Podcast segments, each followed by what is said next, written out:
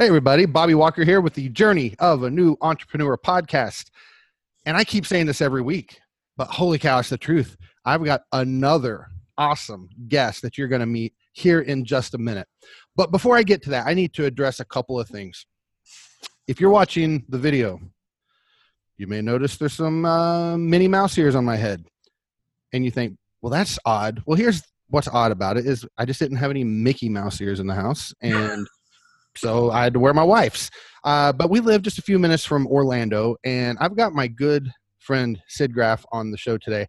And when we were just briefly talking on Voxer before we started recording, uh, you know, I was like, all right, Sid, we're laid back. You know, it's not a formal thing. It's a Saturday morning right now. It's ten o'clock where I'm at. I think it's eight. Is it eight where you are, Sid? Probably four a.m. where I am. It seems early. Okay. Well, it's earlier where he's at. And I, I don't know the time change for sure, but he was like, no, man, I'm just going to be hanging out. I'm going to be chewing on some bacon. And and I thought, well, hell, if he's chewing on bacon, I'm gonna. I'm in Florida. I put on my pineapple tank top shirt. I put on my Mickey Minnie Mouse ears, and then my favorite thing. We were just talking about this before we started recording. I got this super cool mug. So Sid's drinking out of a mug that he got from doing this race, like to the top of like Mount Everest or something. The the Sentinel Hill Climb. That's pretty cool. And then I was showing him mine because I'm like, if he's chewing on bacon, I'm gonna drink a cocktail. So I made a little cocktail this morning. And I thought we'll drink that. And this mug, Sid, is super cool. Back to the whole Disney theme. If you notice, it's kind of like a, um, what, what do you call these things? I, I can't even think of them right now. A totem. I, uh, not, yeah, a totem, like a uh, uh, a tiki kind of thing, yeah. Right? So at Disney World, at the Grand Floridian, not the Grand Floridian, at the, uh, at the the Polynesian Hotel, they have this really cool enchanted tiki room bar. It's just super cool. And um, if you can buy their specialty drinks, and then of course for like three hundred dollars, you can keep the glass, you know, in, in, in an old Disney fashion. So anyway, this is a really cool, it's like a volcano. You know, can you see that? It's a volcano that's erupting, and oh wow, it's got the tiki mask on there, and and uh, and it's got um, I really we're kind of barren in our cabinet, so it's just got some like like uh, Kool Aid and vodka in there. So I don't know. Okay. Uh, yeah. But yeah. All right. So anyway, the ears are coming off. No more uh, no more Minnie Mouse ears. I don't know if that was an epic intro to the podcast or if that was a terrible one, but I'm going to tell you this much. I liked it, so I hope you do too. Um, so let's get into it. Sid, how the hell are you, man? Who the hell are you? Like, it's it's good to see you.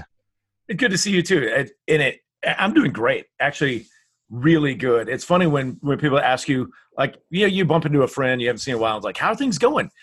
And a lot of times you ask that, and somebody's like, "Oh, my dog died. Oh, you know, I've got knee cancer, or whatever." You know, like, you know, there, there's problems. And honestly, I, I can't say I don't have any problems, but I'm in such a good spot where I'm so incredibly thankful. I mean, I'm so grateful, like that my my family is healthy. My wife is amazing. I got four children that won't clean house. That's so cool. And yeah, and uh, you know, the business is is rocking. I've got an amazing crew, and I'm just so grateful. Yeah, that, that things are like, they're clicking.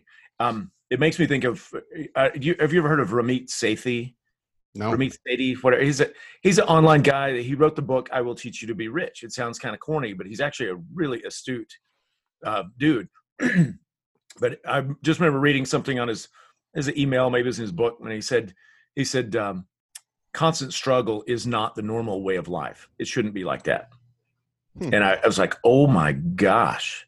That because and, and I'm sorry I, you just asked me how I'm doing. Now, no, keep going. This is good stuff. Philosophical, but to you know, sometimes you struggle. I mean, you people have you, we have problems. Things happen. Yeah. But for the most part, see you guys. Um, really, you shouldn't struggle every day, constantly for your whole life. I mean, not certainly not in in this country because you have yeah. the freedom and the opportunity to do things different, and your reality or your results are based on what's in your head and what you do. So, yeah. So, by the way, I'm doing great. Thanks for asking. That's awesome. that, that was a cool answer, actually. I love it.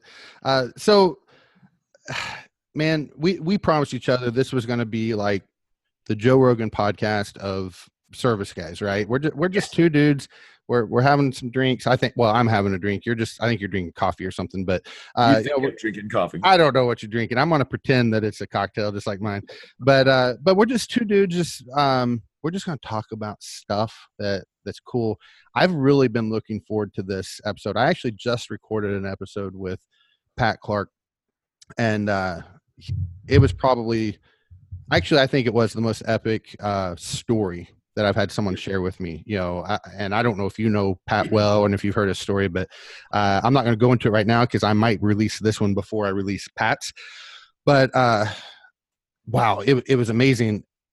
But I was really, I was really looking forward to your episode for a different reason, because of course your story is not nearly as good as his. No, but, sorry.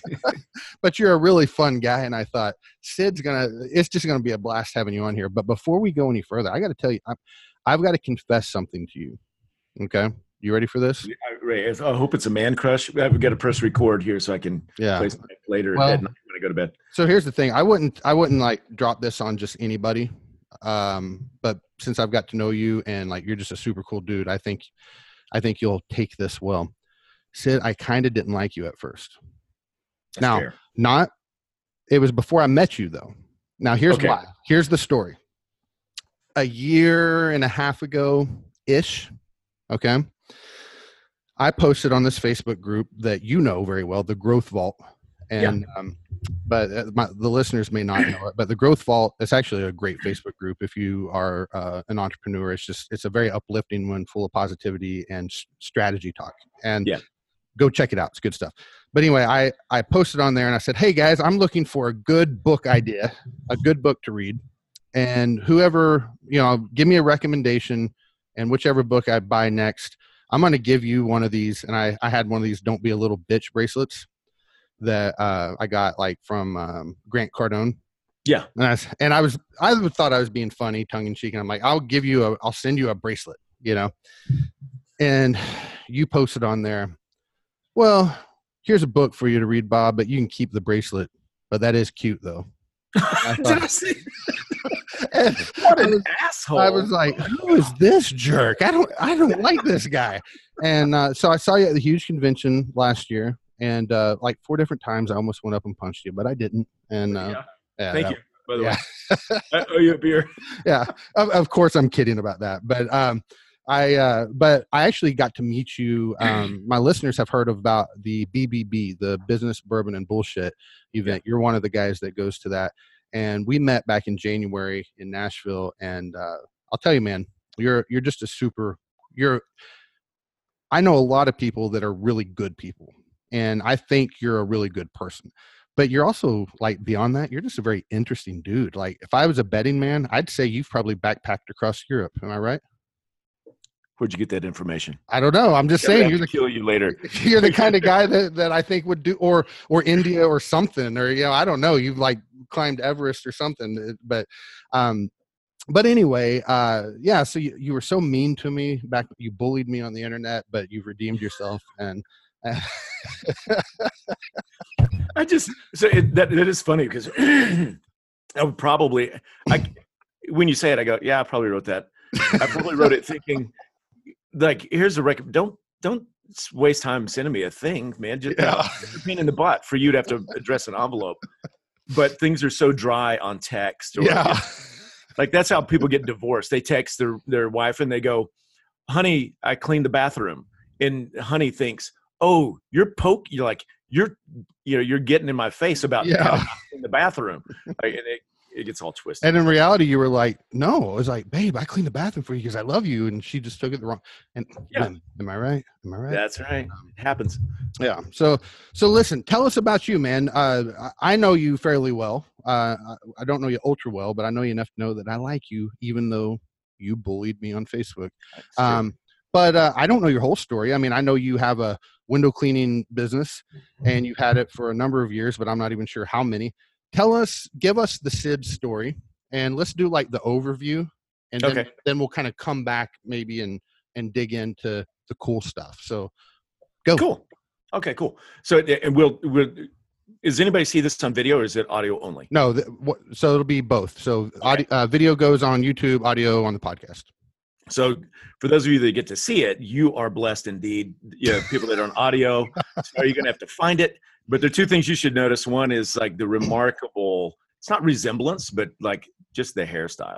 Yeah. These two guys got some sexy beast hair grooming going on here. Bald head and goatee and yep. just dripping and sexy. Oh, man. And so you did say window cleaning. Yeah, I love it. So he's showing his superhero shirt. Love it. He's so he's he's got a shirt with uh, a guy kind of like in a suit or tuxedo, and he's pulling it open like Superman. He's got a squeegee underneath. I like that. Yeah, it's like Clark Kent, but there's no S under there. It's just a squeegee. Yeah. Um, so anyway, so you you you did mention it, and I'll, I'll start the story this way, and you'll see how this relates to everything else I share. And it's that um, when Denise and I, Denise and my amazing wife, we last year we celebrated our twenty-fifth anniversary, which Very nice. was absolutely astounding to me. I never thought I would even get married. I couldn't keep a girlfriend. I couldn't keep a cat mm. when I was younger. Um, but anyway, so before we get married, a remarkable thing happened. We were talking one day and we became friends. This is a beautiful woman. And of course, normal thought pattern for me was, this is a beautiful woman. I should make sure I get her in my bed. Yeah. But I didn't think it that day. I thought, wow, she's really smart. She's interesting. So we became friends. We were talking one day, and, and uh, we were on a hike. We lived in Nashville at the time, and said, and I said, you know, Denise, I've always wanted to go to Europe. And she's like, well, me too. And I said, well, actually, I am going to Europe. You know, it's not just bullshit talk. I'm going to go. And she said, yeah, well, me too. And I went, no, I'm going this summer. And she went, I'm going too. And I went, you want to go together? And you're like, yeah, that's what I'm talking about. I'm like, cool. So we literally, we we had a yard sale, got rid of everything. We sold everything we owned or gave it away. I remember the last day I had a friend that needed a car, and I had, you know, like this land yacht car. I drove it to the airport. I'd given him a key copy, drove to the airport and parked it in the parking lot and left it, you know, just locked it. And then, you know, left him a message and said, it's parked in this zone. Just gave him my car.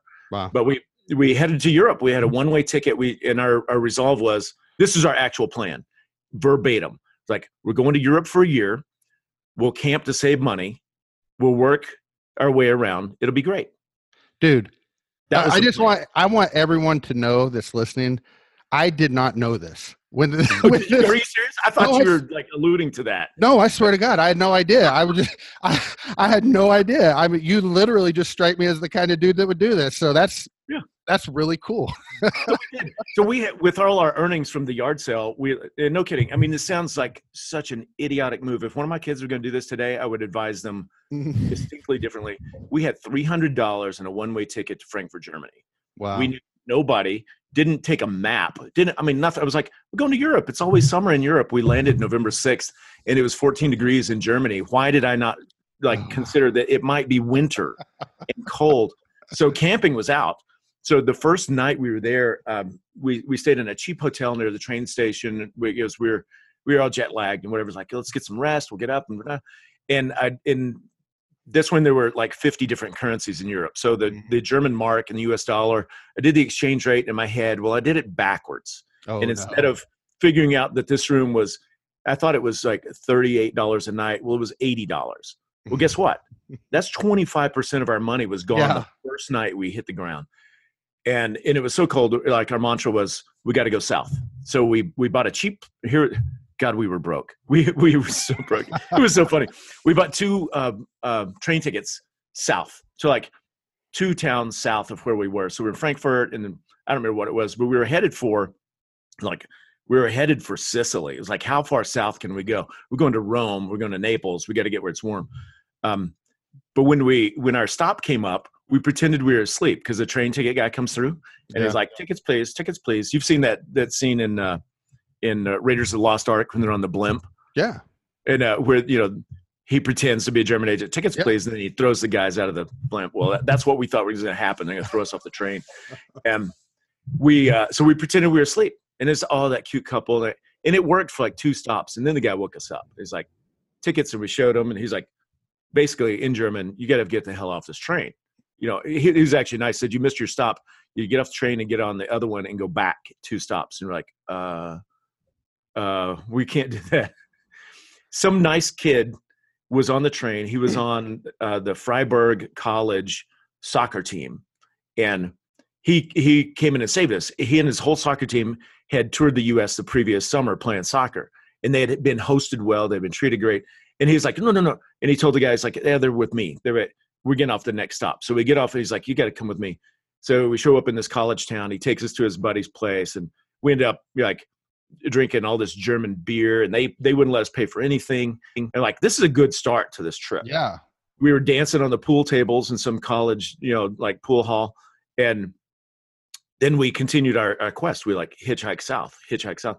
Well, the, to shorten up the story, we ended up um, when we got to we got to Italy, and we we ended up on the coast near Naples, uh, the Salerno area, which is the Amalfi Coast. Really beautiful, but it's not that beautiful when you have zero dollars. Like yeah. You're destitute. Like, oh my God. So the, for one week, and I'm not kidding, we managed, we bought a, a loaf of ciabatta bread. It's like a big chunk of bread, like a mm-hmm. horse's leg. It's real hard on the outside. We got a piece of cheese, and that's what we ate for a week. Wow. Like that's all we had. And, and, uh, we managed to get a little bit of money, enough to get a, a boat ride. We went to Greece because we're like, it's gotta be warm in Greece. Yeah. It's Mediterranean. We get to Corinth, wintertime. We, we, uh, we broke into a campground that was closed for the winter and camped there. We we just froze for a week, and it was, it, but it wasn't horrible because we were on this grand adventure. Well, that's what, yeah, that's what I was going to ask. What, even though you're having the, we'll, we'll call it the grind. I mean, what was your your mentality? Was it still pretty cool at this point? Were you still thinking, hey, we're we're yeah, in Europe? It was, it was like, you know, I think it was twenty-five. Like you're twenty-five years old. You get the world by the tail. You think you can do anything. You can walk through fire. You can walk on water. Nothing can go wrong. I, I do recall being, we ended up in, in Athens for a while, and the the pressure of knowing that we were homeless in Europe with no money and no food and no prospects. And I, I was like curled up in a ball in the corner crying. Like I was like, I, I didn't know what to do. I, like my brain began to collapse. Um, but after that, things got a lot better. Uh, we ended up in, we ended up in Greece for ten and a half months. We actually got married on the island of Santorini, on the edge of a live volcano. You get your volcano mug. Wow. There's a, there's a volcano. It wasn't active like lava flow, but it's active like steam's coming out. It's the uh, the caldera in the center. Santorini is once was a giant round island, but there was the big explosion in like two thousand B C that took out Heraklion and the um, where a lot of times the the the uh, the story of Atlantis comes from that big eruption. Mm. It wiped out the Minoan civilization, which was hundreds of miles away. Um, but we, so the, the volcano is still active, and it's grown a small island out in the, the bay of this big crescent island. So we took a little boat out there, had a ceremony on the edge of the island. Some random dude was our witness. I mean, it was not legal, but yeah. It was our wedding. Yeah. And when we got back to the States, then some months later, we had a small wedding with Justice Peace, got married. twenty-five years later, we're here. So here's the, like, there, there's a, there's so many stories within that story I'd love to share, because it, I mean, it had such an impact on my life. But the main thing was, I think this was um, uh, who's the there was a Roman philosopher that was like the father of Stoicism, um, hmm. Stoic Seneca. Seneca wrote, he's like he's like once a year. Yeah, I'll, I'll mess up his quote, but the the kind of the essence of it, once a year you should just eat the the most basic of food and sleep outside, wear old crappy clothes. And then after a couple of days, ask yourself, is this what I was so afraid of? Hmm. Like, because people are afraid, like, oh my God, if I lose my job, I'll lose my house, I'll lose my car, I'll be homeless. Oh, it's yeah. terrible. But we were literally homeless in Europe for about six months out of that year. And coming back from that, it was like, when any challenge comes up, I'm like, really? Is that all you got? That's not That's that bad. Awesome. Like it, it eliminates, but you know, once you've been held at gunpoint, you don't want to be held at gunpoint again, but you realize, okay, it's, they didn't pull triggers, not the end of the world. I'm not that afraid. That's Sid. This, I'm all right. That's it, folks. Podcast over. That was an awesome story. Wow. That, that is, I, I'm, I'm jealous. And I hate to say that. I don't know that jealousy is a great thing, but dude, how freaking awesome is that? Um, Okay. So okay. What's next? You know, okay. married, married on a volcano, uh, backpacked across Europe, homeless half the time, love almost every minute of it. I'm assuming most, yeah. most minutes minus the freezing. Yeah. Minus the freezing part. Once we got into the Mediterranean, well, we kept chasing, like go south, go south, go south. That was our mantra. We got to Athens because Athens is, I mean, it's Mediterranean. It's, it's semi-tropical. It was the first year in thirty-five years it snowed in Athens. We could not get away from the cold. We're like, oh my God, what? Okay, uh, so let me, let me, I'll t- I got to tell you, I'll tell two little snippets. Yeah, it goes into, and it, at some point you probably want to talk about business, but it's sometimes it's more fun not to. I'm not in a rush. Okay, good. Um, so we're in, um, we we ended up, at, oh, we were on the island of Crete. So we, I mean, we were like we were desperate when we were in Athens because we actually had to pay for a place to stay, but we didn't have money. So they ended up, one of the places ended up holding one of our passports and keeping it when we left the city, and we had to get enough money to go back and pay them to get our passport back. That was, that was, a, that was scary shit. Yeah. Um, because yeah, there was, it, there's more to that. But anyway, we, uh, we get to this little island. We're on Crete, uh, on the North shore of Crete. And we had gotten a job through an English language na- newspaper that was published in Athens. And we, well, we got this job. We're going to work at the Banana Bar. And it's just a tourist bar that's only open in the summer. And we meet the couple that runs it, and they're like, "You're hired. You're great." Well, they didn't want me. They wanted my wife to work there because she's beautiful. Yeah. They wanted her to be a bartender because she knew how to, she did know how to bartend. She'd done it before in Jersey. But more than that, it was the culture there. It's like, if the, they like to have a beautiful woman bartend, and it's common where the local guys will come in to get a drink and they're like, "Oh, you know, senorita," they don't, that's not Greek, but yeah, "I'm going to buy you a drink." So they'll buy two drinks, and then the bartender's supposed to sip a drink with them. Hmm. And they'll like sip a little bit and then dump it out because they'll get, you know, I was going to say that would be a long, long shift for the right person or the wrong person. That'd yeah. be an ideal job. You're just drunk all the time. Yeah. And you're getting paid. Um, so anyway, we get down there, we get to that job. Um, my wife has such vital integrity. They, they wanted us to do stuff that was desperately unethical. Um, the third day on the job, here's what happened. That the third, the, all these weird things started stacking up. But day three, now we had spent literally our last drachma to get the boat ride from Athens down there. We got nothing, and so the pay is the pay was roughly, it's like, you have a place to stay. We give you one meal a day and five dollars, hmm. so five bucks a day. And and the shifts weren't that long. They were like from ten p.m. to two a.m., three a.m., whatever, you know, party time. Um, but one day. Um, Aliki comes in, and she's the owner, and she's like, "Okay, today I'm going to show you where we cheat the people." And we're like, "What?" It's like, "I show how we cheat the people." I'm like, I, I, I don't understand what you're talking about. And she's like, so she goes and shows us behind the bar. There's, you know, there's the rack of liquor over here, and then there's a rack of liquor back here. Yeah. There are two shelves, and they get the same bottles on them. And I was like, "Oh, if we're busy, you got two bartenders, you're pouring off two shelves." She's like, "If it's a tourist, you pour from this shelf. If there's a Greek, you pour from this shelf." Well, what they had done is they had they had saved like like uh, your your uh, good liquor brand, you know, like your Grey Goose vodka bottle. Once it was empty, they'd like take Skol vodka and pour it in. They just pour shit liquor into a good bottle, so that the tourists thought they were getting premium, and they're paying for it, but they weren't. Yeah. And it, the but the locals, like, if they're Greek, you give them the real stuff. Huh. And my wife is. I I, th- I thought this was the end of our relationship because she said, "I'm not doing that." And I was like, we have nothing. We are closer to Libya than we are to rest- Western Europe. We can't get off this island. We don't have any food. We don't have money to buy food. We have to do it. And she went, "I'm not doing it." Hmm. And she just told, uh, you know, Aliki, she said, she said, uh, "Sorry, we're not doing it. We'll quit." And, uh, and no kidding, this is the best. Aliki says, "Denise, I admire you. You have morals. I have no morals." she, was, she was so honest about it. And we're like, wow. So we walked out of there with our little backpacks on our back. And we did, we ended up with, like, she paid us for the three days. We had fifteen bucks. We walked about two miles out of town and found a spot that was on the shore of the Aegean Sea. On a, it was about a, there's like this little plateau and a twenty foot cliff down to the ocean. It was stunningly beautiful, and we pitched our tent, and that's where we were gonna be, like. And then we started looking for work. Well, a couple of weeks go by, whatever. We're we're again we're at zero.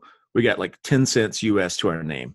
We got no food. We haven't found a job. We got no prospects. I've talked to every restaurant owner in town, and uh, we end up we like we, it's in the morning. We're like, I don't know how we're gonna eat.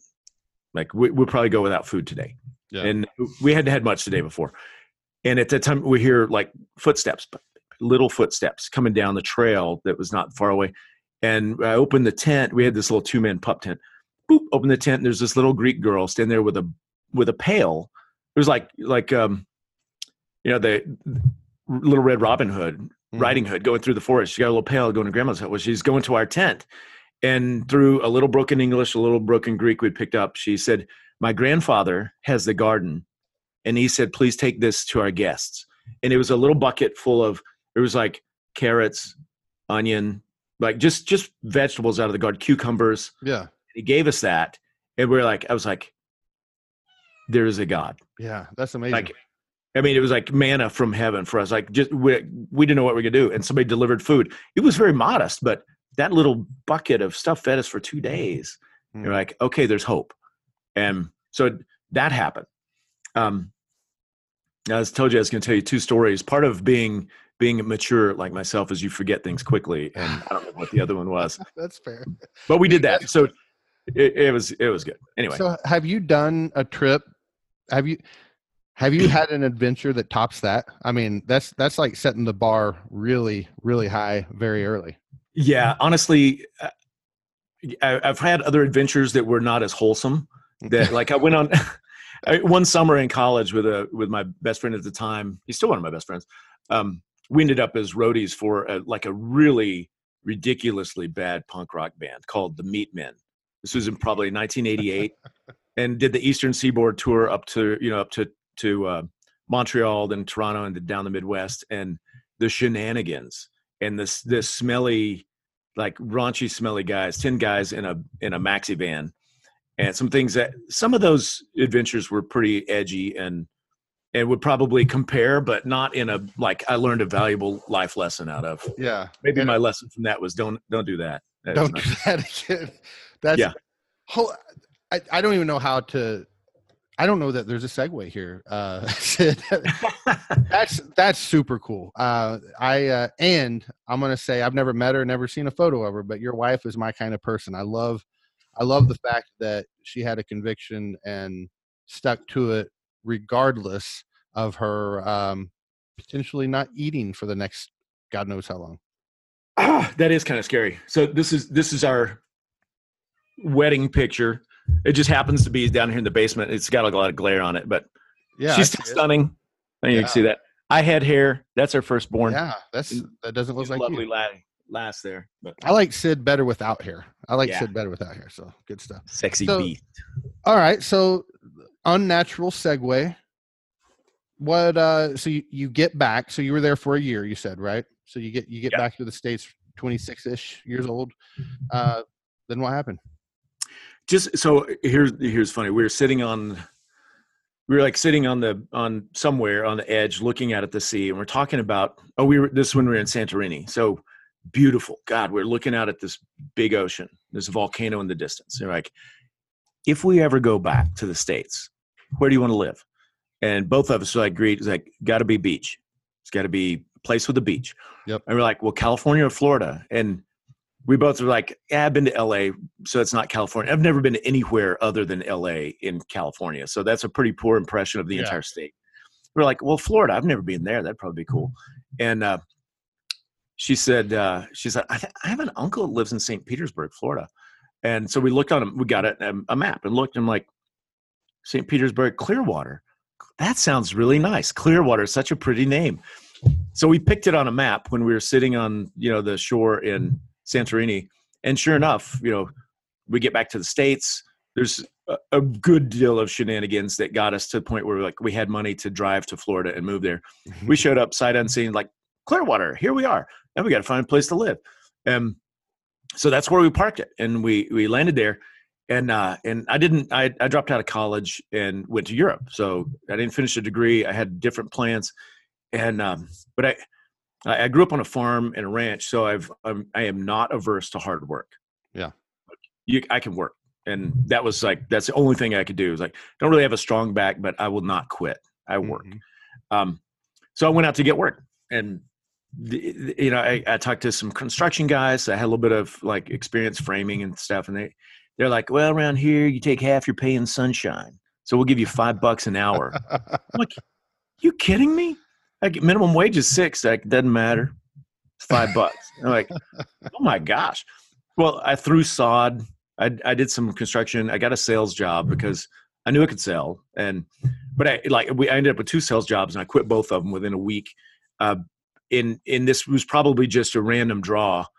um, not indicative of everything, but both of the sales jobs, they preyed on the retirees and senior citizens. Mm. And they were like very unethical. They're like, I don't care if it puts them in bankruptcy and they lose everything at age eighty. You, if they want to buy it, you sign. Yeah. Like, don't leave anything on the table. Hated it. So I, I actually got in a, in a, I'm a very mellow person, but I got in this screaming argument with our last manager and left, you know, see ya.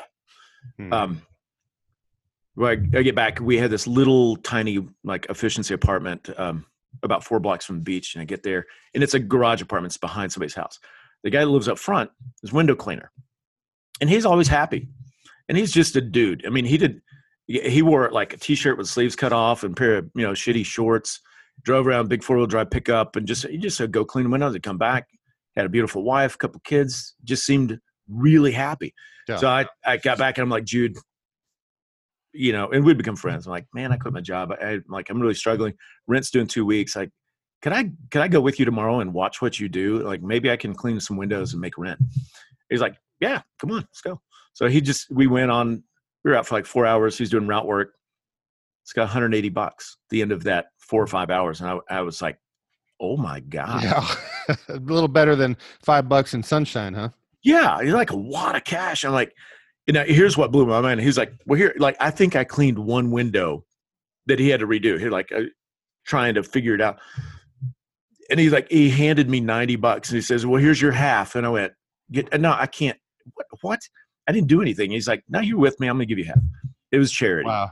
Nice he was a, he was a very generous and very kind man. Yeah. Um, and then, but then I was like, I started asking questions. I'm like, that's really all there is to it. I mean, you just go do this and that. And he's like, yeah, that's it. It's no big deal. I'm like, would you be okay if I started like trying to clean windows in the area? I mean, I don't want competition to be weird. And he's like, said, there's one point three million people in this county. There's enough business. Don't, yeah. don't worry. I'm like, oh, so he literally, he gave me a pickle bucket and a, and an old Ettore squeegee. Yep. It was, you know, it's kind of bent, put new rubber in it, straighten out. He's like, here you go, man. So I went out, and like the next day I'm just knocking on doors and like, boop, boop, hey, I clean windows. Can I give you an estimate? I'm just trying to make rent. That's all I got yep. in my head. And I remember the first job we got was, uh, there's a, a farm store. They still have farm stores in the, that Central Florida area. I, that was the brand. I, I don't think, oh no, I've never, never seen one. So. Okay. It's just a little convenience store, and it, it, it, maybe it had eighteen panes of glass, you know, big, big enough windows. I go in, I, and I, I'm sure I'll never forget this. I go in, the manager's name is Mark. I'm like, Mark.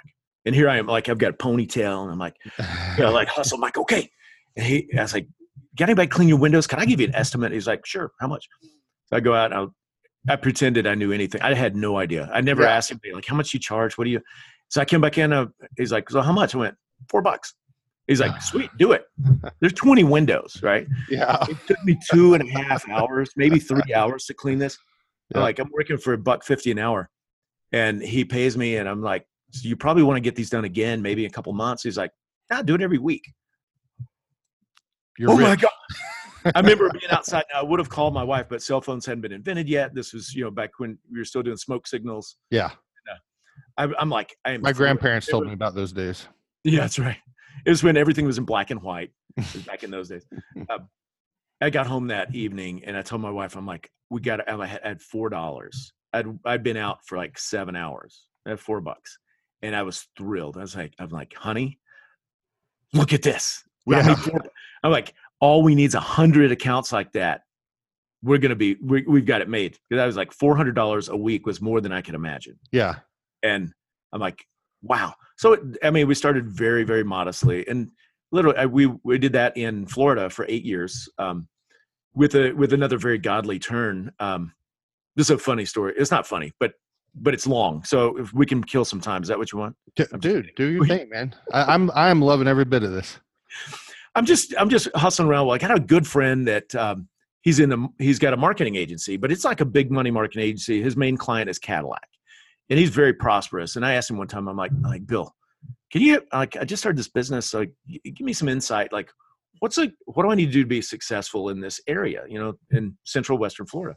And he's like, honestly, Sid, show up. That's all you need to do. And I'm like, oh God, would you please give me some real advice? But he was right. It was like the amount of people he, he, I gave him shit about it. And he said, he's like, you don't believe me? Call three plumbers and make and ask them to come by and give you an estimate. He said, if anybody even shows up, they won't be on time. Mm-hmm. So I did it, and he was right. I was like, oh my gosh, this is easy. Well, I went to buy to see him one day in his fancy office, and there was a dude. There was a they had a big atrium with like some second floor windows with a big ledge. So there's a dude on a ladder getting off on the ledge cleaning windows, and I just said, hey, window man, what's up? And started a conversation with him. He came down, shook hands. Turned out he, he owned a what I thought was a huge window cleaning company at the time. They were probably doing they had like a two hundred thousand dollar window cleaning. Him and his partner um, of annual revenue. I'm like, that's amazing. Yeah. We we got to talking. And I said, look, if you ever need any help with something like, you know, you got too much work, can't handle it, whatever, call me. So a week later, he calls me up and he's like, hey, I got a job for you. Um, he said, we can't get to this lady. Da, da, da. Here's the address. We charge her seventy-five bucks. She has like, like thirty French doors across the back panel. And seventy-five bucks, clean them in and out. I'm like, cool, I'll take it. So what I didn't realize what actually happens, they started like. Lower income from window they, cleaning. Sorry. My thing's going on. Stop. They started throwing me all the garbage work, like mm-hmm. stuff that they were like, we ain't doing this anymore. Call Sid. But yeah. The first time they threw me a job afterward, I just went and bought a six pack and I drove by their office and I'm like, dudes, thank you so much for that job. It, it was like seventy-five bucks. Took me four hours to clean. I thought I was killing it. Yeah. That was a great job. Yeah. I gave them six. Way I back gave, then, you know, way, you know, a hundred years ago when you were doing yeah, it. Yeah. When a hundred dollars was worth a million, you yeah. know, it was like, that was a lot of money. I bought a new car off the lot. twenty bucks. Um, I took them a six pack and they couldn't believe it. Now these guys were just a little rough around the edges. Uh, didn't have the highest ethics. I didn't know that, but yeah. for me, I'm like, you gave me work when I needed it most. Thank you so much. Six pack. They started giving me all kinds of work. Well, mm. one day they called me up and they're like, dude, this was okay. So this was just before the nineteen ninety-six Olympics in Atlanta. Mm-hmm. And they're like, he calls one day and is like, Sid, we're selling the business. We're moving to Atlanta. We want to get there before the housing market gets too hot so we can get a place. We can establish. We're out. And I'm like, wow, that's cool. When are you leaving? Like next Friday. They were probably running from something. I didn't know that. Yeah. Like something blew up and they're like ducking out of town. And they're like, you want to buy our business? I'm like, I don't have two hundred dollars in my bank account. I can't buy your business. They're like, just come over and talk. I'm like, okay, I'll come talk. This is cool. So we get what ended up happening was um, they had residential and commercial. So I bought the residential half of their business. Mm-hmm. And that, that was what they did. They gave me a diskette with eight hundred customer records on it. Like, here's the business. And they said, you have a power washer, right? And I'm like, no. And they're like, he's like, Tom, do we still have that piece of crap power washer? You know, Darth Vader? Like, yeah. I think so. Like they tested out work. Like, okay, cool. You got this. So they gave me a power washer. They gave me, um, The, like we call it the hurricane. It's like the flat surface concrete cleaner. Yep. Where the gig. Give me one of those. Give me some hose. It was all garbage equipment. But to me, it was like, you're just opening up a gold mine for me. Yeah. And they even gave me the this the really horrible trailer that they had made from an old truck axle and a bunch of like scrap plywood. And, but they like, here's all this stuff. You can have all this. And, but the, the thing was, it was like five thousand dollars, five thousand dollars. They said, this customer list is worth a hundred grand a year. I'm like, I couldn't, I couldn't conceptualize. So to give you like, here's the, this is our third year in business. It went like this. First year in business, I worked my tail off. We made nine thousand dollars. Mm-hmm. And that was not a lot of money even then. Yeah. Like that was it. That was me. I'm hustling. I didn't know what the hell I was doing. The next year, twenty-seven thousand dollars. Mm-hmm. I'm thinking, okay, we can, we can, we'll make it. We had it. We had our first child that year. Not a great idea as far as money and yeah, and yeah, yeah. That kind of money. I bought their business, so I borrowed seventy five hundred dollars from my mom. Bought their business for five grand. I had to go buy a computer, a Mac, and this is a computer that the hard the the uh, the hard drive, not the memory, the hard drive was five hundred megabits. I'm like, and it was twenty one hundred dollars. When when was this? This is ninety six. Ninety six. Okay. Yeah, yeah. So and that was like cutting edge, you know. Mm-hmm. And so I get that and, and we get all started. So I borrowed seventy-five hundred dollars. Well, I had a friend that had been successful in window cleaning that had just moved the area, was starting a new one. He had built and sold in Idaho, built and sold somewhere else. He was there. And I'm like, so I, what I, what I managed to do, I thank God I at least had the, the forethought or the, the, the smarts to, I went through that customer list and I managed to, to geo So I cherry picked everything in my neighborhood, because this yeah. stuff covered from from Clearwater Beach to Tampa Bay to the other side of Tampa and Valrico and north to Newport Richey. I mean, it was pretty scattered out. Yeah. Although they were like like big money professional athletes and stuff, big jobs. But I cherry picked the top two hundred in my area, and I told him, I'm like, I've got a hot list of six hundred clients I just bought from this guy, and I'm selling. Like, I took two hundred, selling the other six hundred. It's beyond my scope. And he's like, sweet, I'm interested. How much? And I said, seventy-five hundred bucks. And he went, he was like, I'm coming over with my checkbook. He was wow. so excited. So I borrowed seventy-five. I bought the business. I took part. I got the trailer. I got the computer. He cuts me seventy-five. I sent it to my mom. And so that year we had some actual business. We made, this is when I thought, honest to God, I thought, I'm like, we're probably going to be millionaires. We're going to kill it. I made fifty-six thousand dollars. That was gross. That's so awesome. I, but I it's still awesome though. Yeah. That's, uh, this is the best story. This, this is the best story, man. I talk about journey of a new entrepreneur. This is it. So just keep, I'm just going to shut up. That's funny. You said, remember when you first talked about, hey, Journey of a New Entrepreneur, I'd love to have you on the show. I'm like, you can change the name to Journey of an Old Crusty Entrepreneur. I might make that the title of the, of the episode. This episode, you know, do some extra gray and wrinkles. And but we, uh, so my first few years in quote unquote business, I was not a business owner. I was, I was Bucket Bob. Mm-hmm. I worked out of the grossest piece of shit car. I strapped why, ladders. Why, why do we got to call him Bucket Bob? I mean, I don't know. I heard somebody say that. I don't like it. Oh, is it Bucket Tony? Okay, Bucket Tony. Yeah, yeah. Tin Bucket Tony. I think his name was. I hope you've seen it, but if you haven't, I'll send it to you. Um, my Rusty Buckets, is a character I made up. Rusty Buckets. His his quote. His mentor in life is Rupert Puddle. Oh yeah, I've seen. I've seen him. Yeah, yeah, yeah. Okay, and and he's a disturbingly happy person for his level of incompetence. Mm-hmm. But so anyway, so I was Rusty Buckets, and I was just a guy with, you know, like a five gallon bucket splashing in the trunk of a beat up Plymouth.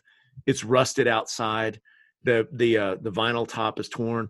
I'm strapping ladders on top, putting a ladder on with a bungee cord. Like, just if I had ever had to hit the brakes, it would have launched yeah. like a rocket. Like, it was really bad. Um, so very scrappy and very raw. And, and we like, like, we didn't live paycheck to paycheck. We lived like farm store four dollars to the next farm store four dollars. Yeah. Well, we ended up doing okay. We we did that for eight years in Florida.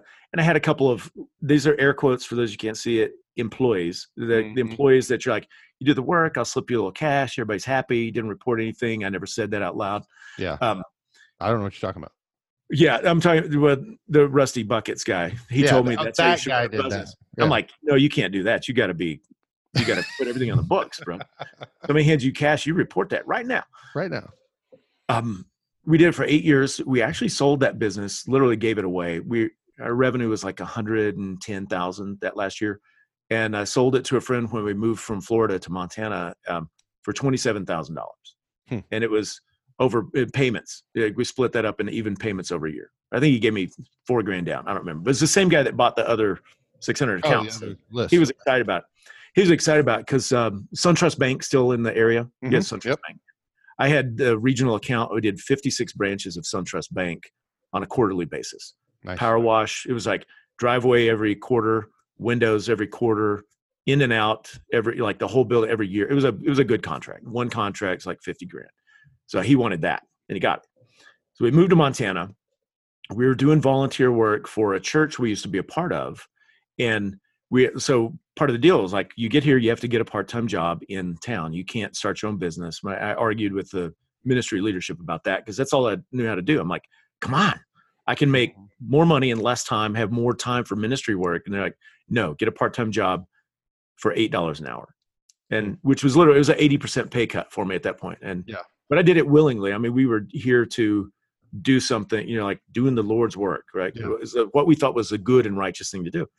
Um, So we did that for a year. We left the ministry. We left the state. And I went you know, to, I, you probably don't know. I used to be in the ministry, actually. Did you really? Yeah. We can talk about it over beer sometime. Good stuff. Oh, that's cool. Yeah. yeah. I'd love to. I'd love to. We we learned so much about life and godliness through the ministry work, even though we like now we don't go to church anywhere. We still do like a home fellowship with our own children. We mm-hmm. like teach your kids the way that, you know, they should go. And when they're old, they won't depart from it. So we're, yeah. we try to raise them with a sound mind, a biblically based sort of a belief system. But we moved to Nashville and I started a different company and a completely different industry. And I, I won't talk about any details of it, but it took off like a rocket ship. I could not believe it. Like the, the first month revenue was thirty grand and that was eighty-five percent profit. And then the next month wow. was, it was like, wham, this thing is going. And I, and I, I was, I was shaky going to bed one night. I'm like, Denise, if this is the trajectory, we're going to net four hundred thousand dollars this year. Now I'd never net more than fifty grand. Mm-hmm. So I, it was, I was shaky. It was like, I, I don't know how to handle this.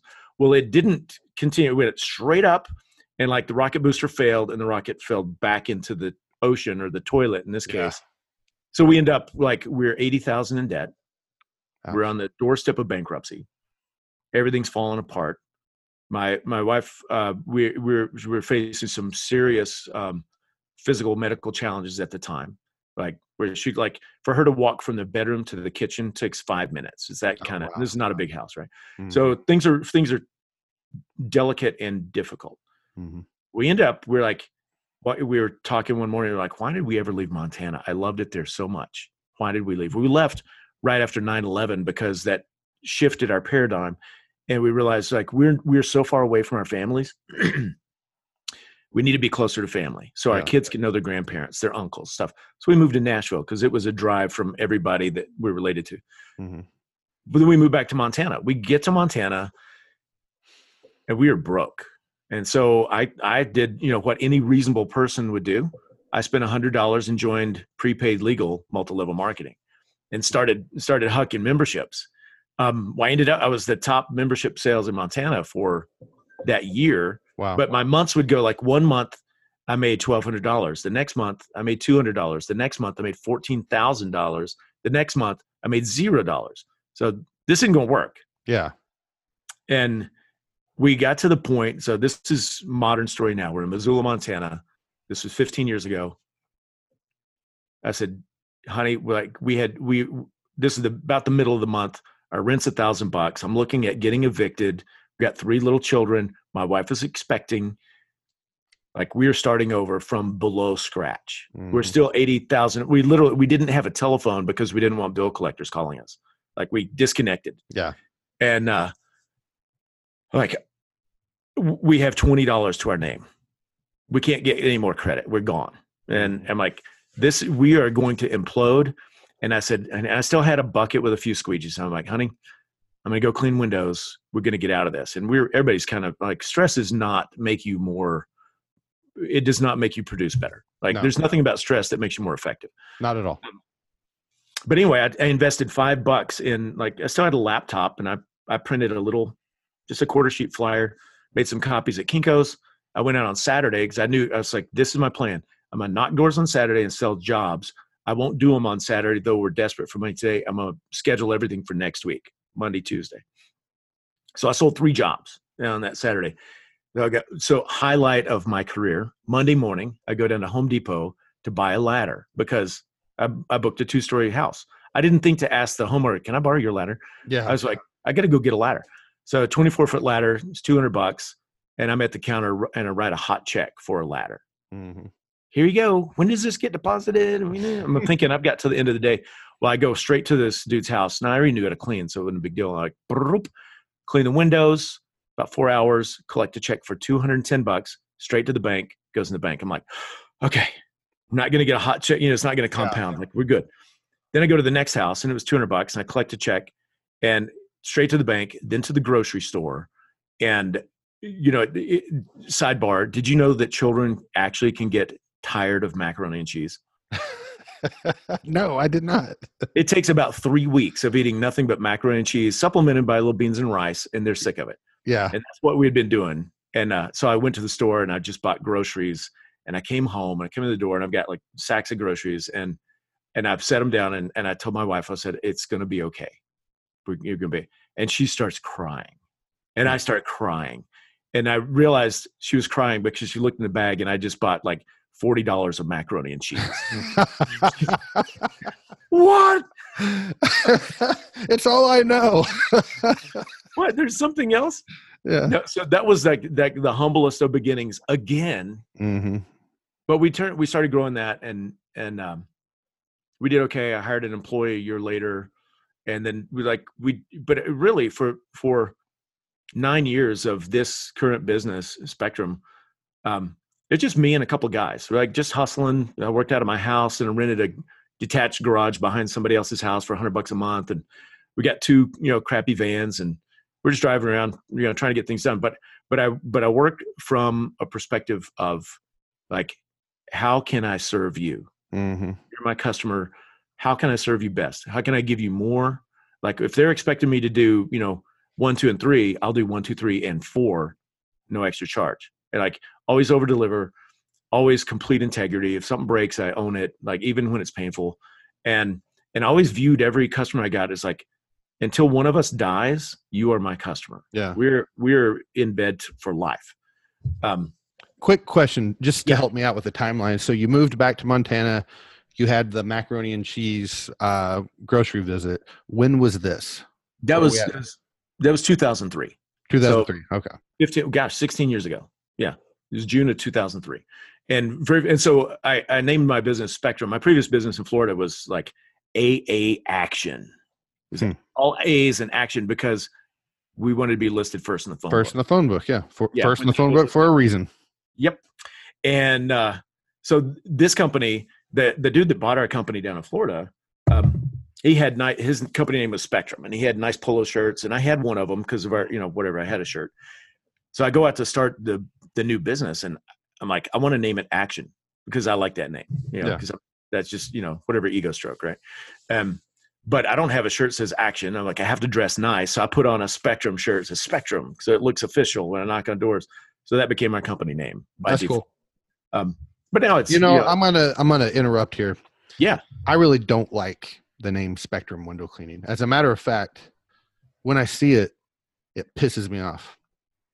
And I think, you know why, Sid, well, you know, you know where I'm going with this? I'm I, let me tell you where I'm going with this. so, so listeners, so Sid, Sid and I, uh, we're in this group of guys, um, and in all seriousness, and I'm not trying to be funny, it's actually a pretty, uh, I would call it pretty prestigious group. It's a group of dudes. Um, it's our B B and B thing. And um, can, can I got to tell you something real quick about that. Yeah. Like, I refer to it as the League of Extraordinary Gentlemen. I'm I not, love it. That's what I tell people here. They're like, where have you been? I'm like, I was hanging with the League of Extraordinary Gentlemen. Yeah, I love I it. it it's, it's just awesome because, well, it's a bunch of winners. It's just a bunch of winners, and I have the privilege of, of being a part of the group. And uh, so we've got this big chat that we all, you know, just, you know, we ask each other for advice or help, or we, or sometimes we're just offering, you know, best practices in this chat. And and uh, one of the guys spoke up and said, uh, "Hey, I'm trying to focus on my Google reviews. Who wants to do a contest this month?" And I'm like, "Well, hell yeah, I'm going to do a contest." I'm But I have this problem. I can't back down from a ch- I need to stop this. I, I, this is a real problem for me, and it's cost me a lot over the years, but I can't back down from a challenge. Yeah. Right. So he's like, who wants to do it? And like within three seconds, I'm like, I'm in. Yeah. And, um, and then, so Sid and then Dan Plata, who was also on the podcast. So, yeah. uh, joined in on it. And so they're like, all right, whoever gets the most five-star Google reviews this month is going to win. And I'm thinking, I got this in the bag. I'm the newest company out of the whole group. And I, I think, Sid, you have the most reviews after me. And I'm like, I've got twice as many as Sid, and he's been around a lot longer. So obviously I'm just, I'm going to walk away with this. Basically easy money. Yeah. That's what I was thinking. And it's the eleventh of the month right now. As, as I'm speaking, it's the eleventh. And I've got like nine Google reviews, which is pretty solid, you know, yeah. nine new reviews. And Sid, uh, I've got this dashboard that, that I'm always looking at, and it's uh, auto updates and stuff. And this morning, and I know he did it this morning just to, because he knew we were recording, I get a little notification, and Sid's reviews increase yet again. And I think, uh, I'm not going to pull it up for the sake of time, but I, I think he's at thirty for the month. I'm in second place with nine, and Sid's at thirty. But here's the thing. I know what you're doing, Sid. and and the reason I don't like Spectrum is because you got T R T with my nine reviews, and then you got Spectrum Window Cleaning up there with thirty. But I know what you're doing, Sid, because I looked at your Google My Business profile yesterday, and you haven't reported all of them. And you're letting me report, you're letting me report mine, thinking that I'm gaining ground. And I know you're just saving them up, so that way when I get close, you're just going to drop the bomb and try to try to discourage me. Well, let me tell you, the joke's on you, my friend. I'm already discouraged, and it's not going to work.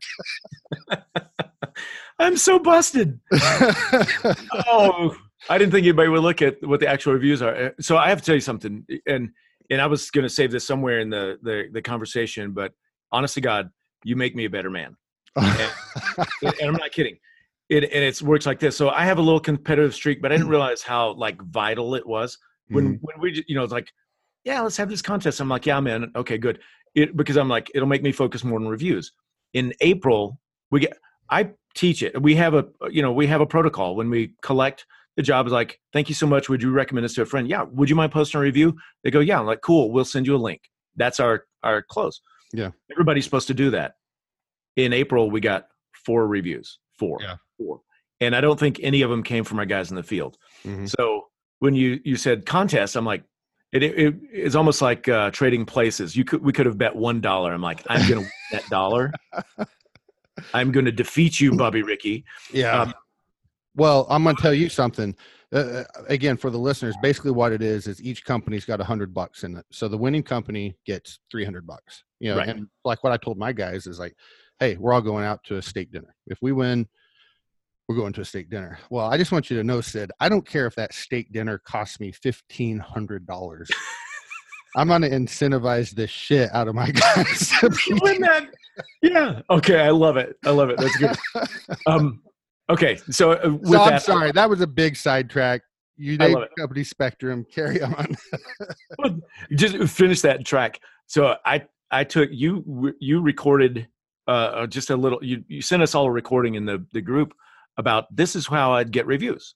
And, yeah, and it, I totally should have. Why did I do that at the beginning of the contest? I should have waited until the end of the contest. Till the end, and yeah. So you could have said, "This is why I won." We do yeah. this. Well, you'd already you'd already shared that somewhere else, but then you record it for like all twenty-five of the League of Extraordinary yeah. Gentlemen, and I'm like, "This is so good." I had started implementing it from before when I heard it, but I, I like we had our team meeting. I was like, "Everybody, sit down, be very quiet. You got to hear this." And I, and I played it. I'm like, "This is how we're going to handle reviews." And I said, "The incentive is."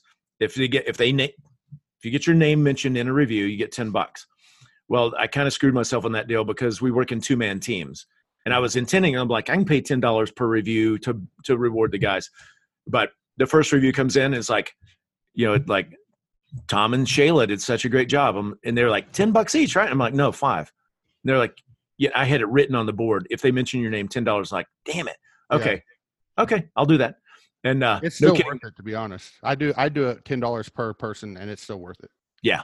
So we do, we do as well. But then the next day uh, we just finished this bank building and this, we didn't ask the bank manager for a review, but he, he called our office and he said, hey, I want to post a review online. Who worked on that job? I know you had a bunch of guys on there. And I'm like, how did this come up? We, he ends up, he, he does this thing. He there's named, a, there's a naked dude in the back of the screen there, man. Yeah, well, that's you know that's how I roll. You want to hear more stories? I got yeah, stories. No, no, keep going with your bank. he he he posts a really nice review for our company, and he says, Patrick G, Patrick L, Zane, Austin, Shayla. He lists seven people. I'm like, most expensive review ever. No, you can't have it. Anyway, anyway, so anyway, just the fact of it's like this is you know we we'll probably touch on that. Like I do the eighty twenty show. I. I, I really am focused this year on the eighty twenty principle. How do you do more with less? And a lot of times the, the most remarkable lever that gives you a huge result is not something you physically do. It's how you think. So when, when, when you triggered this and it's like competition, I'm like, I'm doing things to compete, to win, like, like, you know, a pair of Mickey Mouse ears for a prize that I would have never done, even though I knew these things need to be done. Yeah. So yeah. It's like, boom. Like I, I just turned on to like, I got to do this. Um, anyway. Well, last, last comment, and then we're going to keep go back to your story here. Okay. Since I gave you the script and, and the strategy on getting reviews for the Half. sake of for half. the sake of the contest, I get half of all your reviews. So if you get thirty, I get to add fifteen. fifteen to yours. I, yeah, because I, I think that's only fair. It's only fair. I'm a host. All right. There you go. All right. Carry on. All right. Back okay. to Spectrum. The the last tidbit, I did tell my guys, I told my, my not my production manager, but our safety guy, he's like second in command. Um, I've, we we had a conversation about the con, the thing, and I'm like, if we hit this benchmark in the month of May, I didn't tell him that I'm having a contest with somebody else. I just said, if we hit this benchmark, I'm going to take everybody axe throwing. Like we'll take the whole team to the axe throwing place. Nice. And we're gonna, there's a brewery across the street. We're going to have a couple beers. We're going to throw axes. And he's like, so he's pushing everybody. He's like, hey, you got to ask for your reviews. Got to ask for. So it's not coming from me. It's coming from some of the team, which makes it really effective. Yeah, so, that's good. Good yeah. stuff. So anyway, we started this uh, Spectrum Window Cleaning here in Montana and started with like pure grit and hustle. I had everything to lose. I had no, I had like, we had, we had no money. We had no contacts. We had, we were starting from scratch and below zero with this big debt load. And we just hustled it out. And I, you know, we, we grew a little bit, we grew a little bit. And then we're no kidding. Like we, in, in the industry at large, in our, in our B B B group, I mean, we, we talk about building a business. Mm-hmm. Well, I was not interested in building a business. I was interested in paying rent and having food for my children. And that was, that was my vision. That was I mean, at first as well. I, I completely get that. Yeah. So like eight years in, I go, I'm like, wait a second. I could, I should actually turn this into a business mm-hmm. and think about like, and so I told my wife, I was like, when I turn forty-five, I'm not carrying a ladder again. That maybe I said fifty, cause that just doesn't seem right. Cause I, that was forty-five was eight years ago. Yeah. Um, but I was like, well, in order to do that, we're going to have to do, do, do. So we just, I started, here's what happened. I started studying in the wintertime. Winters are long here and no work. And so I spent winters like eating beans and rice because it was really tight. But I started studying marketing, business management, you know, sales, things like that. And I knew I had a decent grasp on some of that stuff, but I really started to study and uh, I implemented, uh, put together a marketing strategy for the next season. And I said, I'm going to pull the trigger on this thing. And um, the, the, the previous six years of business. Okay. So there's context, six years of just grit and hustle, not really knowing what I'm doing, but just trying to pay rent. We had averaged acquiring a hundred customers, new customers a year, because we had six hundred customers at the end of six years. Yeah. The next year I turned on my marketing faucet and we did. To, so this number sounds weird. To be fair, we, we bought another guy's business. We acquired four hundred customers, but we added twelve hundred new customers in one wow. season in six months. It almost killed us. I mean, it really, it was too much too fast. Mm-hmm. So keeping up with all that was ridiculous. We had a lot of customer attrition because we weren't doing a quality job. So we were rushing and da, da, da. But we went from six hundred customers to eighteen hundred customers in a six month period. And I was wow. like, oh my God, marketing works. Yeah, it works. So we, you know, we added of that like eight hundred organic new customers mm-hmm. in a six month period. And that's when I went, I was like, we can turn this into a business. I can turn this into an asset.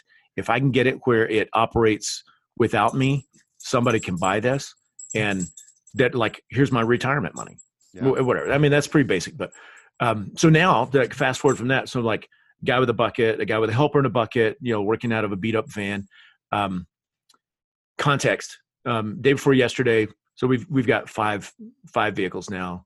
And, uh, right now we're fully staffed. We have twelve technicians. So we, we just hit that point. That's the most I've ever had.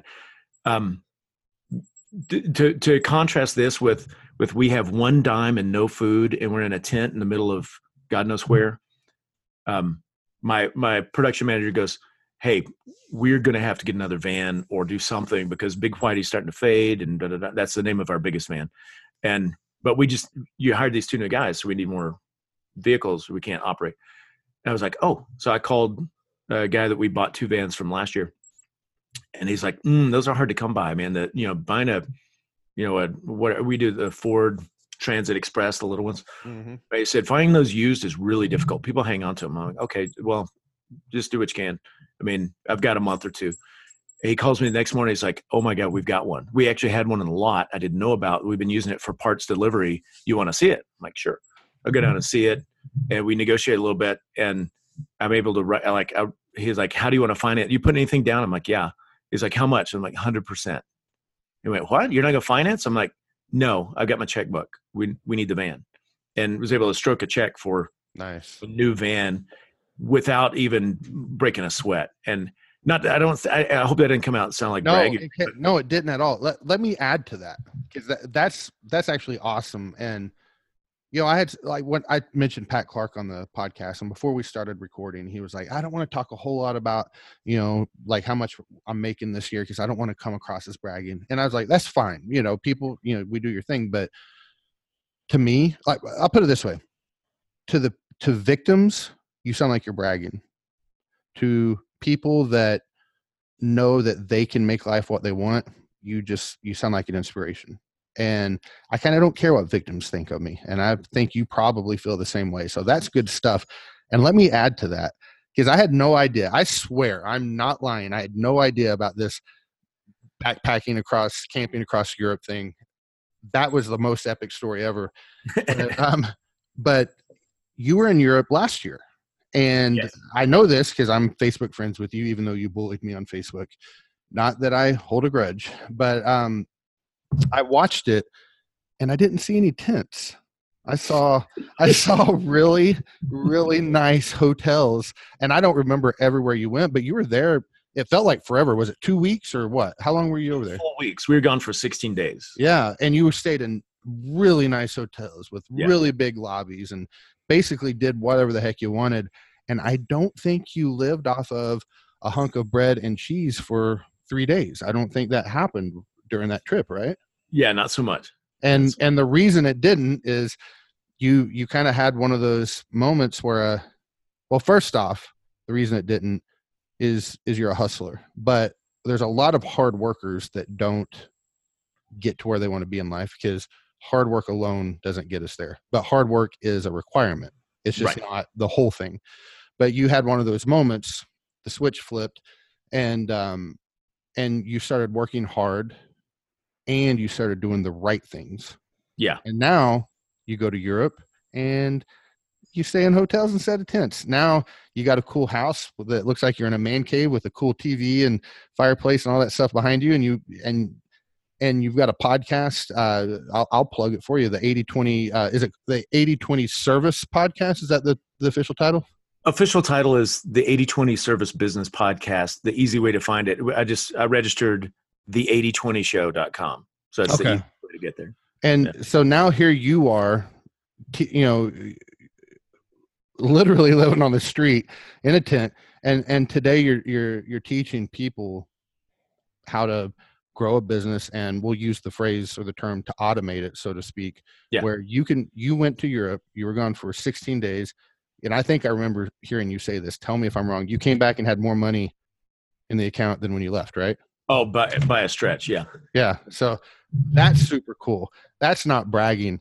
That's just showing what doing the right things every day equates to, and yeah. that's that's that's inspirational, bro. I love it. Love it, Sid. Cool. Thank you very much. Thank you, honestly. Um, let me – I'm going to uh, contextify what you just said. So twenty-five years, whatever. When, when we got married on a live volcano in, you know, Santorini, Greece, mm-hmm. um, We, we had nothing, you know, we, so we'd always wanted to go back. And so our twenty-fifth anniversary was last summer. We planned this trip for a little while, and we went to Paris, Vienna, Prague, and like the contract, like we were homeless. The last time we were in Europe, this summer in Europe, we stayed in five-star hotels. Yeah. And, but there's, there's like, I, I'm, I still have a frugal aspect to me. And so for two years, we, we saved our Delta Sky Miles on American Express, you know, for the business card.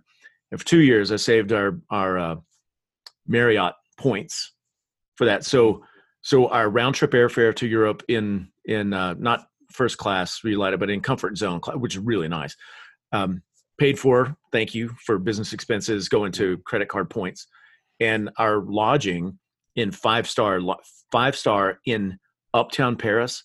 This place is like five hundred bucks a night. We paid zero.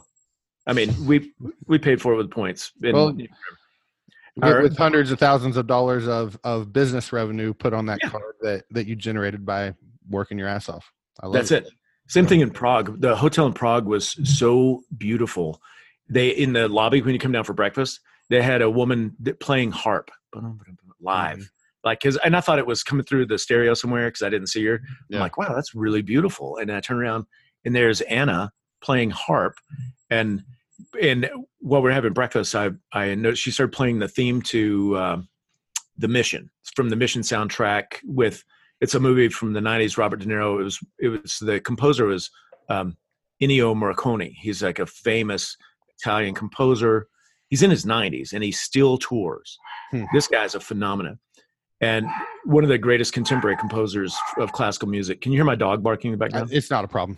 Okay, cool. Anyway, um, so I go over, she's playing that, and I go between when she stops, and I, and I talk to her for a moment, and I'm like, I love that song, Ennio Morricone. I said, he's phenomenal. And she went, if you have time, you can come to the concert, you know, next week.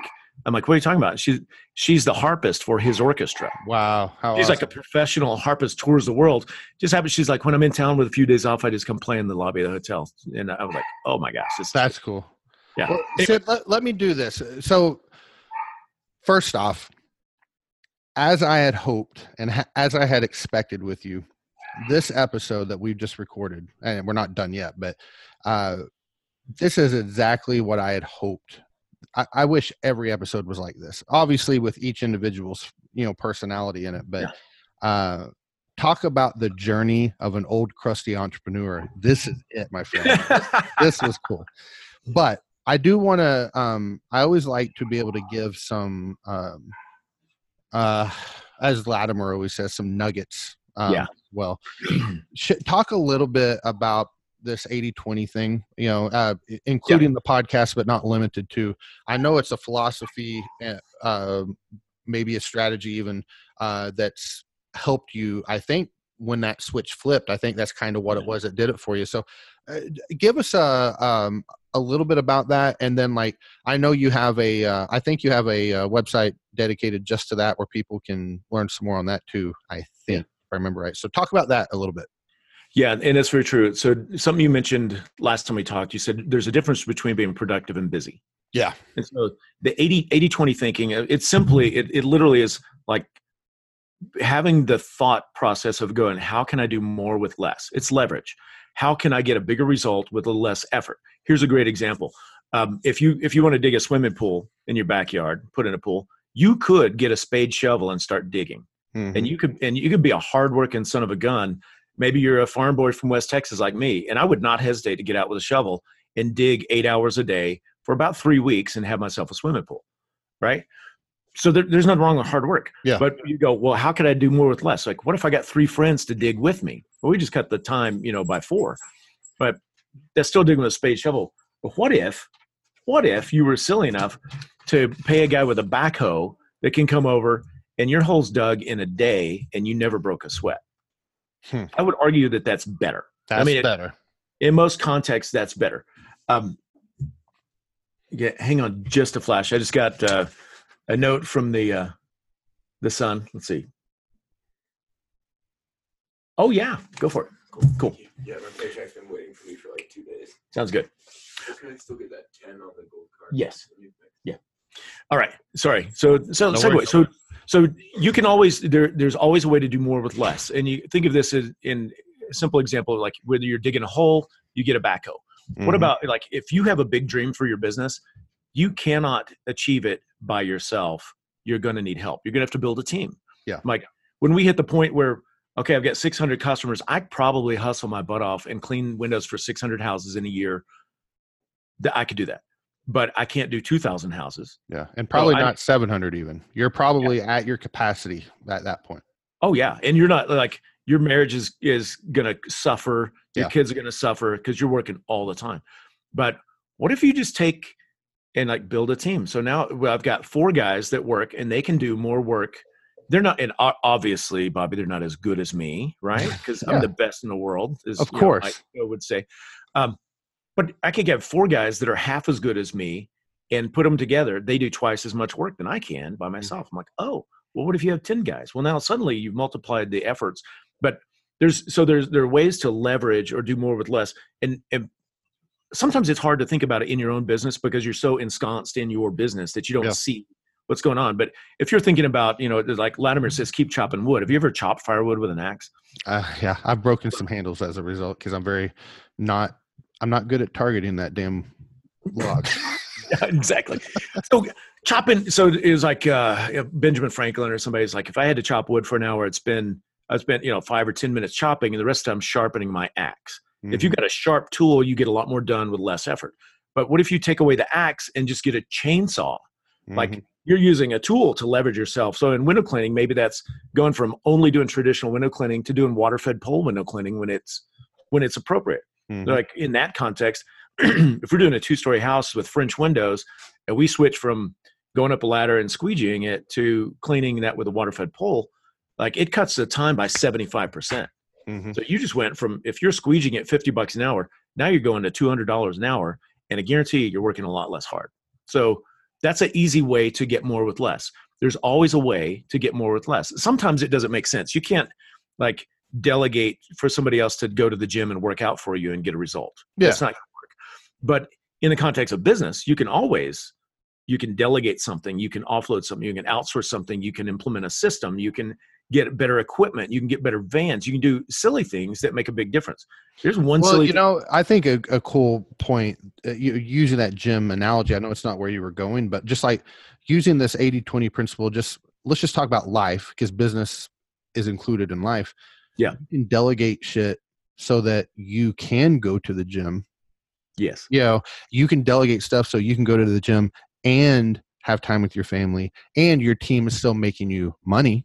You know, yeah. You can do those things, and that's what makes you more productive in life, right? A part of life is living a healthy lifestyle. You can't yeah. do it if you're doing all the all the shit on your own. You can't do it. You can't. So let me, I, and I, I'm almost hesitant to do this because I don't want to be taken out of context, but I'm gonna I'm gonna deep dive on this. Okay. So deep dive. So they're they're always like they say, small hinges. You know, big doors swing on small hinges. Mm-hmm. So a small lever can have an, an like an a ten times effect, a hundred times effect. And usually we think of those in context of it. Well, it's a tool. Well, it's, you know, it's training other people. It may be implementing a training system that cuts your training time. It gets people effective and all that thing. Honestly, the biggest eighty twenty levers in life is like when you go down from tactic to strategy to principles, go down a layer below that, it's belief systems. So belief systems and structures, like what you genuinely believe in the depth of your heart is going to, it's going to dictate what results you achieve. Here's what I mean. Um, if you believe, as I did growing up, like we, you know, we heard all this stuff in, in church, like it's, it's harder for a rich man to enter the gates of heaven than for a camel to pass the eye of the needle. Mm-hmm. Now, as a little boy, like I get my, you know, logic is, is thin. And I go, I want to go to heaven. I want to be rich. Rich man can't go to heaven. What are you going to do? You're not going to be rich. I will not be rich. I will be poor mm-hmm. so I can go to heaven. That's, you know, that's my, my five-year-old brain. But a lot of those things get stuck with you. And, and you may have heard this growing up too. People say, well, money is the root of all evil.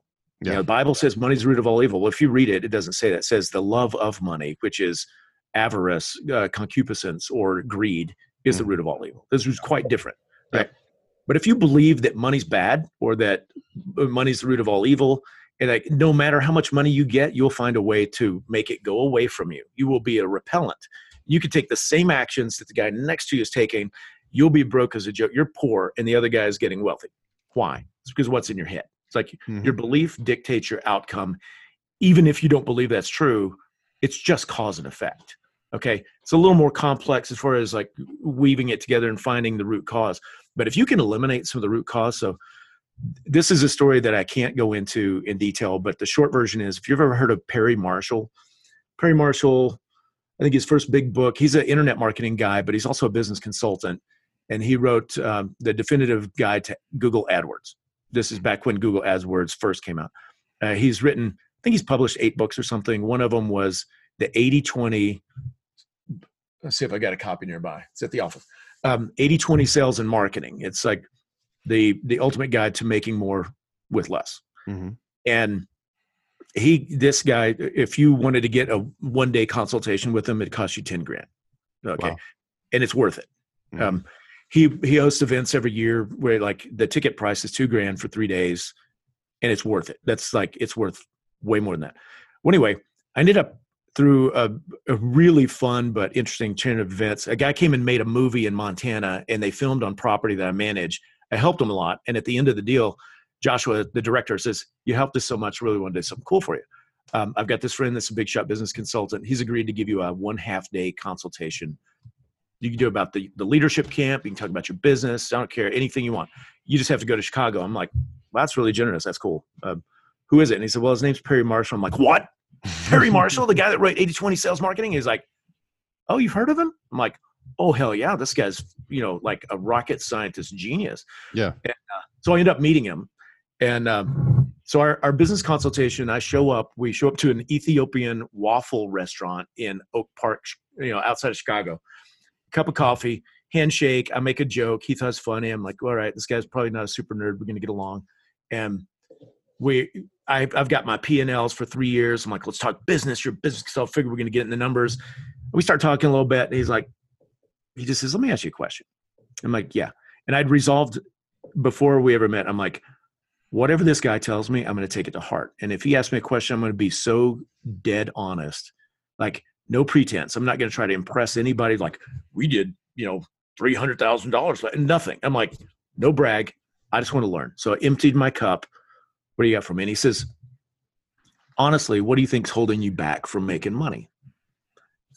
And I'm like, you know, whirling through my mind is uh, need more customers, better employed, blah, blah, you know, like, and but it, it whirls backwards, and I go down, down, down, down, down, like go level. And I went, I was like, holy shit. I went, guilt.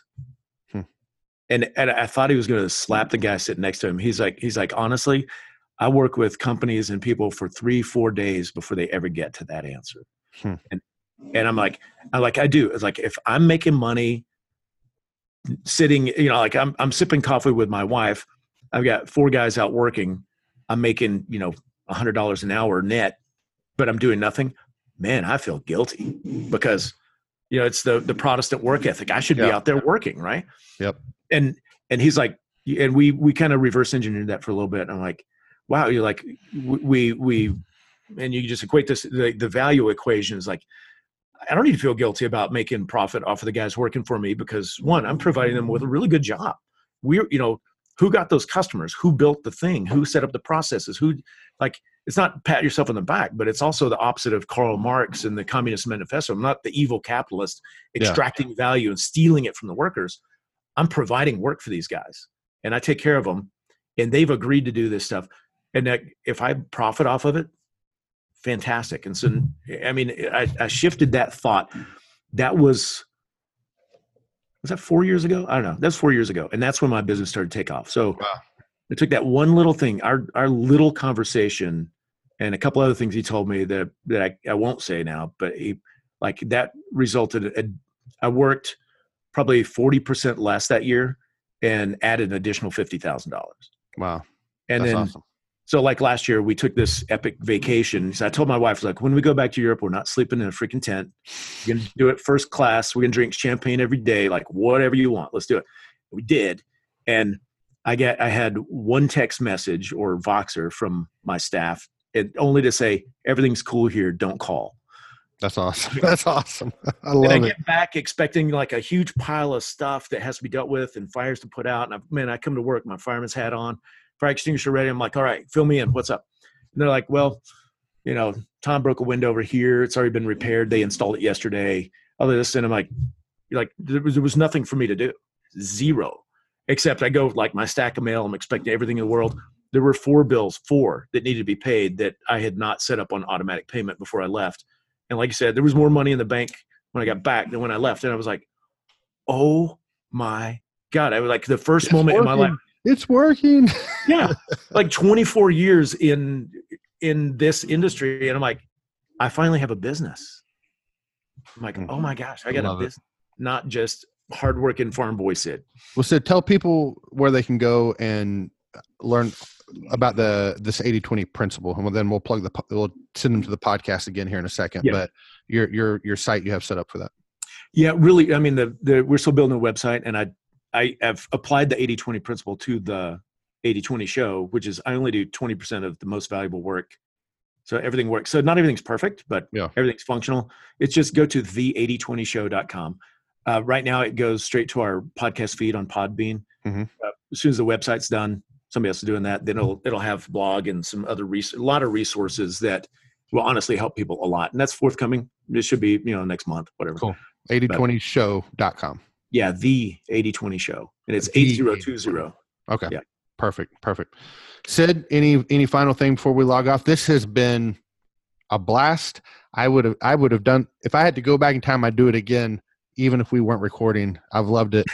Uh, any final thoughts before we log off? Well, yeah, first of all, thank you very much. Thanks for having me on. It's, it's a hell of a lot of fun.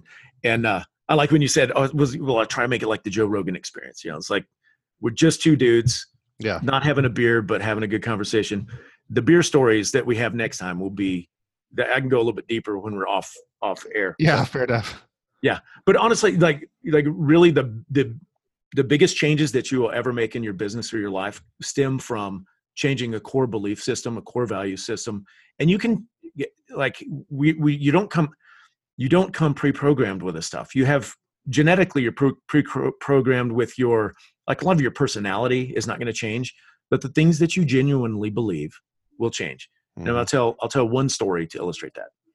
And this is not my story. I think this is in the Seven Habits of Highly Effective People, but dude's talking about like, he's, he's, he gets on the subway in Chicago or the, the L train. It's not subway. Mm-hmm. It's on the train. Like they stop and then this guy, like a dad with three little kids gets on. And the dad sits down, head in his hands. He's just sitting there. He's like completely oblivious to what's going on. The three kids are wild as hell. They're running up and down, like running in the train. They're yelling at each other. They're like, one of the kids is going by anybody that's reading a newspaper. He's going by slap, slap, slap up the newspaper in their hands. I mean, these are, they're little hellions. And the guy telling the story, he's like, everybody on the train is getting pissed off, but mm-hmm. nobody will say anything. And this guy, he's like, he's starting to build up the rage. So he, he's like, reaches over and he says, sir, your children are really out of control. You need to do something about it. And the guy, like, as if coming out of a, out of being woken from sleep, he looks up and he's like, oh, I guess you're right. We just came from the hospital and their mom just died. I really don't know what to do about it.